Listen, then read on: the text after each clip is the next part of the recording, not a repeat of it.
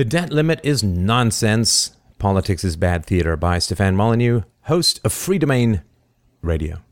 So, why is the debt ceiling nonsense? Well, over the past 10 years, the debt ceiling has been raised 10 times, sometimes even more than once in a single year.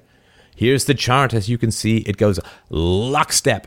It's been raised almost 100 times over the past 100 years. It's complete nonsense. The black bars here represent the time lag between the need to raise the debt ceiling and actually raising the debt ceiling. Sometimes it's been a couple of months and everything's been just fine for the government. Oh, and by the way, August the 2nd, 2011, completely arbitrary date. Timothy Geithner has changed this date at least four times so far. In 2011, we're just over halfway through. There's not going to be a default on the federal debt, at least not in 2011.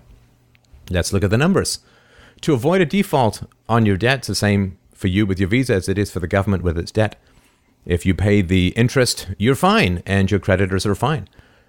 So, fiscal year 2011 federal taxes 2.2 trillion, entitlement spending 1.6, other spending 1.9, net interest was 225 billion. And given that the fiscal year is close to its end, government needs maybe 50 or 60 billion to continue to pay the interest on its debt. It can find that just looking under the couch. So there's not going to be a default. Uh, that's important to understand. This is why the bond markets aren't panicking. Why are tax increases off the table for the GOP? Well, the last time Republicans agreed to one of these, we'll give you $2 in spending cuts for every dollar in tax hikes, was 1990. And here's the graph about what happened. So the promised spending cuts were over 250 billion, but in fact there were spending hikes. The spending cuts never materialized. All the tax hikes, as you can imagine, did materialize. None of the spending cuts did, and there were in fact spending hikes. So when Democrats or the party not in power offer you spending cuts, do not believe them. It is all kabuki nonsense. What happened in 1990? Well, he was promised $2 in spending cuts, the president, for every dollar in tax hikes. All 137 billion in tax hikes went through. Top marginal tax rates went from 28% to 31%, and a setup for the 93 Clinton tax hike of this rate all the way up to almost 40%.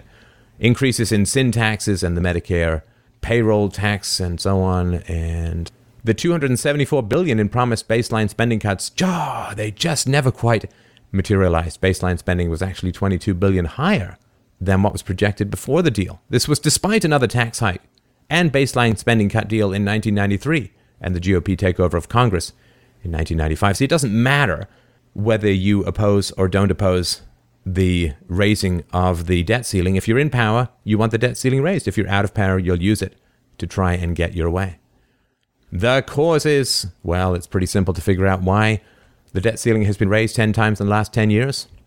Since 2001, the national defense programs have risen, spending has risen 70.5%, non defense discretionary 56% almost, Medicare over 75%, Medicaid over 75%, Social Security almost 40%, and other spending has risen over 64%.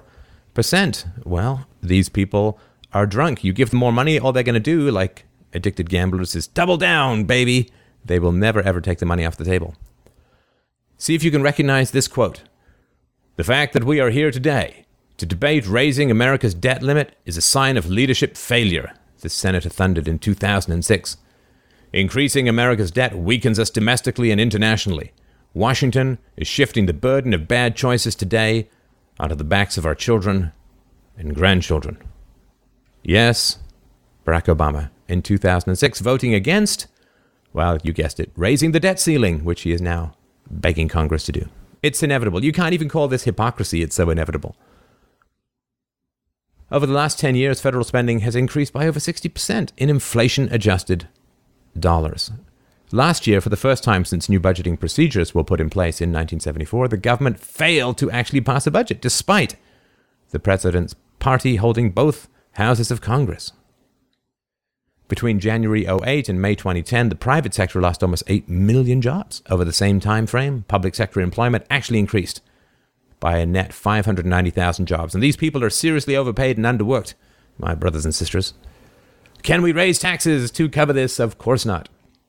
That is a fool's fool's quest. You could tax all of the billionaires in the US every single penny they had and owned.